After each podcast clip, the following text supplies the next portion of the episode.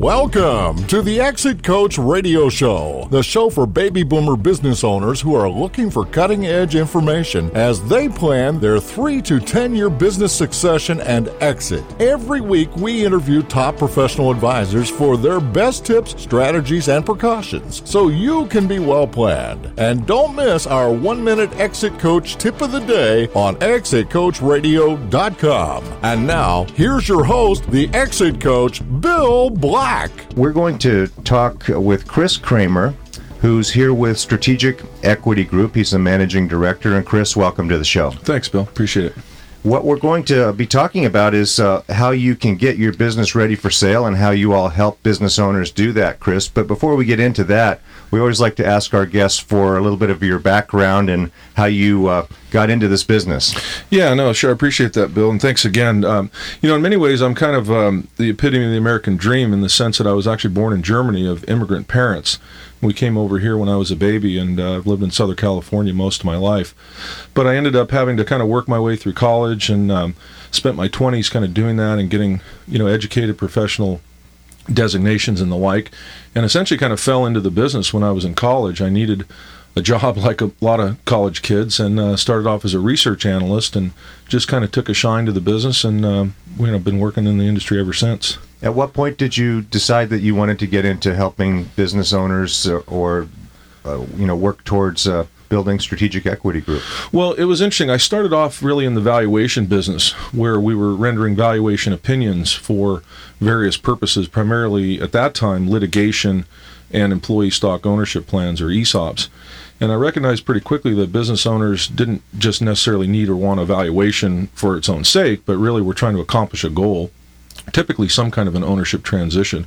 So as I evolved my career, I migrated more towards investment banking and different types of transactions that were actually impacting the ownership.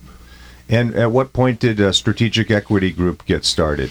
Yeah, so interesting story. I met my business partner in 1995, and we were actually on opposite sides of a litigation matter, and we ended up coming up with the value of the company within about 10% of each other, and we were on opposite sides of the litigation, so it was kind of remarkable. We developed a pretty close friendship and an you know kind of an instant respect for each other and uh, I joined. Uh, I joined a little bit later, and uh, we've been doing it ever since. That's a great story. So it came out of actually being on the opposite sides, but you respected each other and saw that you were coming up with similar uh, valuations, at least in that instance, right? Exactly right. Yeah. So what do you do? What does Strategic Equity Group do, uh, and who do you do it for? So we're an investment banking and business valuation firm, which really means we help business owners in the middle market. So let's say typically uh, 10 to 100 million in valuation, although we have some larger clients. So I won't bore you with those details, but um, typically what we do is we help where there's some kind of an ownership transition. So that could be the sale of a business, that could be an acquisition of a business, or that could be uh, different things that happen to the equity that are not an actual transaction, like estate planning, where someone's doing a gift or somebody passes away People are entering into buy sell agreements. Uh, companies are making S elections to lower the potential tax in a sale down the road. Um, oftentimes, we get involved in bringing in partners or, or even putting in um, employee retention plans. So, all things that basically would require, at least initially, an understanding of what the business is worth. And each of those things could come up with a. Depend, I've always heard, you know, depending on what your valuation is for, uh, you can shade it one way or the other for a business owner if they're trying to create a, a minority interest gifting disc, uh, situation, then they can use discounts and things like that. So tell us a little bit about the art of valua- valuing a company, Chris. Yeah, so the I guess what I would say is you know sort of you know investment banking kind of kind of starts where valuation leaves off because most transactions center around a price but that's not generally the the end the end um, issue, if you will. Lots of other issues arise, but in terms of value, you really have the the notion of market value, which is this concept of a willing buyer and a willing seller, which is really driven by what the tax code dictates. Now, when you have a minority interest, you'll typically be able to apply discounts because if you don't control the company, you can't generally sell the interest very readily. There's not usually a market for the stock. You can't control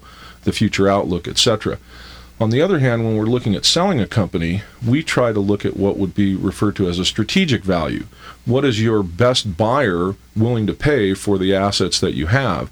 And oftentimes that can be significantly more than what Bill Black or Chris Kramer would pay for XYZ widget manufacturer where we don't have any anything to necessarily gain by the acquisition other than you know just cash flows let's say because they're going to bolt you on your your business onto their business and hit the ground running and probably get rid of a lot of unnecessary expenses and duplicate uh, administrative expenses and things like that. Yeah, right? that's exactly right. And I have yeah. an example that we can get to. Okay. In a bit. Yeah. Okay, we'll get to that after the break. Tell me something because I, I hear this uh, uh, from a lot of people are confused about is a 50-50 ownership considered a minority valuation? Uh, is it is it considered something that you could apply a minority uh, valuation to? Well, I think the answer the answer is yes, although it would be mitigated by the fact that you you don't you, you don't lack control, but you don't have control, right? So you're in essentially a, a standoff position. So the the way we try to measure it is if you were going to sell half the company to somebody, would they require some discount from the perceived value for the fact that they don't have the controlling interest? And I think the answer is yes. A little technical question there for our listeners, but thanks for answering that because I, I, hear that's a point of confusion for a lot of people.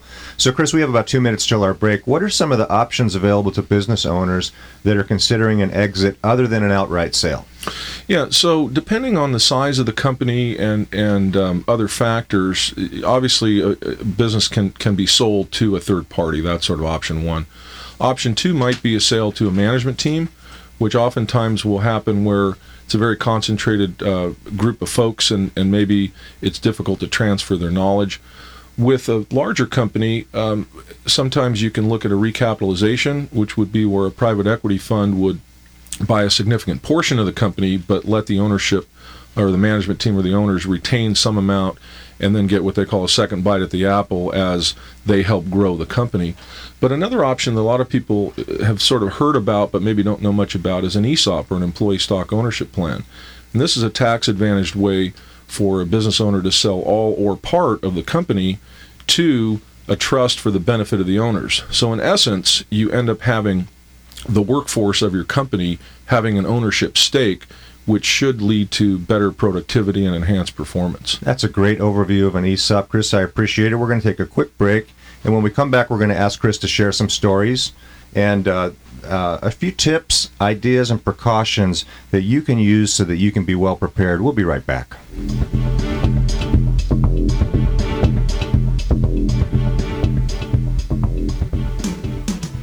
Are you thinking about selling your company? Have you been approached by a buyer? Are you curious as to what your business might be worth? If so, call the trusted advisors at Strategic Equity Group. They've been providing sound, unbiased, honest advice to business owners just like you since 1989. Don't wait to start planning for your exit. Call them today at 714 380 3300. That's 714 380 3300. If you came back from lunch today and there was a resignation letter on your desk, which employee would you really, really not want it to be from? More importantly, what are you doing to prevent this situation from happening in the first place? We work with business owners like you every day to design plans that attract, motivate, retain, and reward key employees. Don't wait until it's too late. Contact Bill Black, the exit coach, at 866-370-3774 for a free consultation on how to retain and reward your key employees. That's 866-370-3774. Call today. Welcome back, friends. Just a reminder that we've interviewed dozens of advisors on a wide variety of topics, and you'll find all of their interviews and highlights online at exitcoachradio.com or on iTunes. And I'm talking with Chris Kramer of the Strategic Equity Group. And Chris, before the break, you gave us some great overviews on some different ways for business owners to exit. Could you share a couple stories with us uh, that that illustrate some of those examples? Yeah, I'd be happy to, Bill. Thanks. So, so one transaction we worked on recently involved a couple of brothers that were 50-50 shareholders in a manufacturing company where they had outsourced all the manufacturing to China some years ago, but they had essentially a, a distribution company that that had manufacturing company margins. So it was a great business. Unfortunately, they really hadn't developed a second tier management team. There were no family members in the business, and they were in their late 60s, so it was kind of time to exit the business. And they came to us to find the right buyer, help them structure and negotiate the transaction, and bring it to a successful close. We identified a strategic buyer that happened to be owned by a private equity group that basically was in their business and they didn't see any detriment to not having a management team or any real infrastructure. Basically, they wanted to buy the product line. So it was almost a match made in heaven in some respects. And had they not um, found that buyer, they would have struggled to get the valuation, you know, with any other buyer. So we really got them a, a pretty significant premium, and it ended up being um, essentially an all-cash deal with very little in terms of holdbacks or contingencies and it was a win-win for all the parties. Sounds like they were really lucky. They found you, and you found that strategic buyer. Chris, don't try this at home, right? exactly right. it's walking a tightrope for a lot of business owners. Mm-hmm. What else do you have? Well, there was another transaction we just completed at the end of the year, and it was a local uh, service company that already had an ESOP in place. And what had happened there was the owner. Um, had decided a number of years ago that he wanted to exit the business and he wanted to reward his employees. He saw the tax advantages of the ESOP and he sold about 35% to the ESOP. Unfortunately, he uh, he he died, and um, and it was a bit of a shock. He was he was still a, a, fairly young and robust individual, and so his wife and the family were left with stock in the company that they really couldn't manage very well, and they really didn't know you know sort of what to do with. But they did know that that his goal was always to end up having the ESOP own 100 percent so we worked with them to bring about that second transaction where they ended up uh, selling the remaining 65 or so percent to the ESOP. And so now you have a company that's um, run by a management team that has an ownership stake. You have a family and an estate that got cash and other proceeds uh, where they really didn't need or want the stock, so to speak. And again, you're going to see this company um, basically thrive in the future because they're in control of their own destiny. That sounds like a great in, uh, outcome for that particular situation. Could you walk us through that? Just, I think a lot of our listeners might be confused about the ESOP and the fact that you can do a partial sale versus a full sale. When when should they think about? Maybe I should call Chris and ask him about this. What's yeah. a good time for them to call you if if they think that might be a good way to go. Yeah, I think, you know, obviously earlier in the process is better, and we, will always talk to a business owner about options and, and what makes the most sense. And what I would say about ESOPs is they're certainly not right for every situation. Um, as an investment banking and valuation firm, we're what I call structure agnostic. So we're not out there pitching a particular strategy. We're pitching that we're going to help you find and execute the right strategy. And it might be an ESOP, and frankly, it might not. So typically, if you have multiple shareholders, uh, ESOPs can be a good option um, if you have already built into the organizational structure what I call a participatory management style. Uh, consulting firms, uh, service businesses, engineering, architects, those types of folks, they tend to lend themselves better to ESOPs because the owners are usually uh, recognizing that the workforce is really what got them where you know where they are as opposed to let's say a company that has a specific brand or a, or a piece of intellectual property that another buyer would pay a big premium for or a sole shareholder that wants to exit totally and basically just try to command the largest price. Now if a company has a an older workforce key employee workforce let's say and they're the same age as the owner uh, is that one of those things where you tread tread with caution as far as an ESOP because you might have to buy those people right back you don't have to buy their shares right back. Yeah, well, the good news about an ESOP, the way it's structured, is that um, you don't have to buy the shares back for some period of time, and even if you do, you have the option um, that the company can do it over time. So, in other words, um, well, let me back up. So, there's a couple of ways to finance an ESOP. One of them is by building up cash in the trust vis a vis contributions. The other way is to borrow money, primarily from a bank, to fund the purchase of shares. And the third way is a, is a hybrid and or having the seller finance some of it. So some people would say, well, in an ESOP, I don't, I'm not out, right? I can't just walk away. And there's some truth to that, but you get some tax benefits and you get some other advantages to, to structuring it that way. But the point of all that being that if there's leverage involved, you're not obligated to buy the stock back until that leverage has been paid. Okay, so there are some potential ways to defer the potential buyback and things like that. Yes. Uh, uh, dispel a myth for us. Uh, a lot of owners say, you know, I don't want to sell to an outsider, but I, I, I have key people and, and they don't have any money. And what I always hear is, it sounds like I've got to buy myself out of this company. Is that is that true for an insider sale? I mean, there is no source of capital outside, so it's really is it all about the cash flow of the company at that point and preserving that? Well, yeah, whether it's a whether it's a management buyout or whether it's a, an ESOP, at the at the end of the day, the company is the source of the of the debt repayment. There's no question, but it depends on in part on what the owner's goals and objectives are.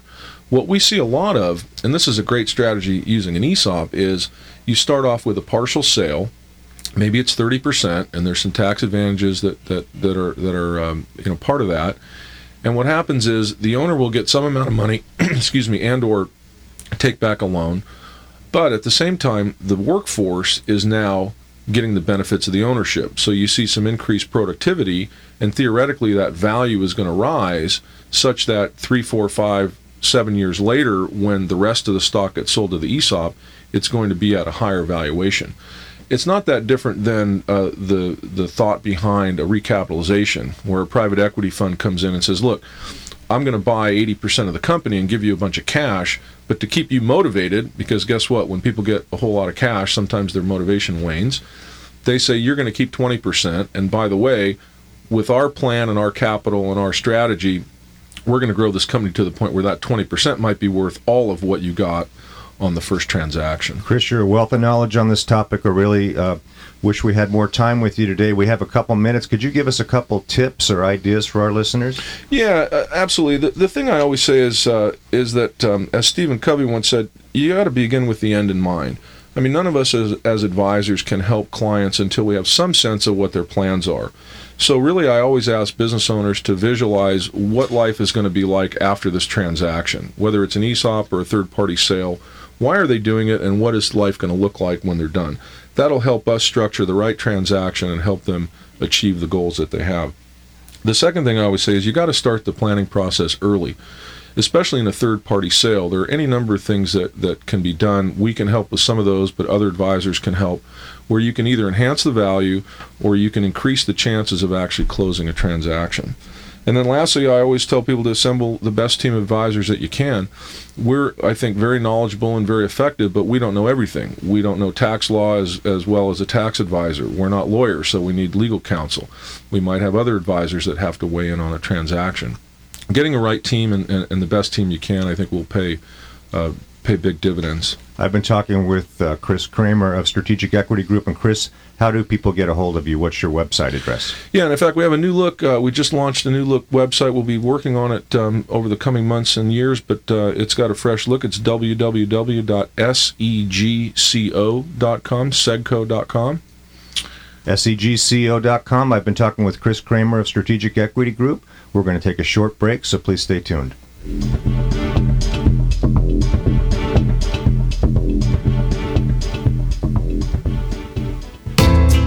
What can you do in a minute? At exitcoachradio.com, you can listen to a daily tip, idea, or precaution from over 100 top advisors about how to prepare your business for the future. We upload new one minute tips at 6 a.m. and 1 p.m. daily. Exitcoachradio.com. Come listen for a minute. Thank you for listening to Exit Coach Radio.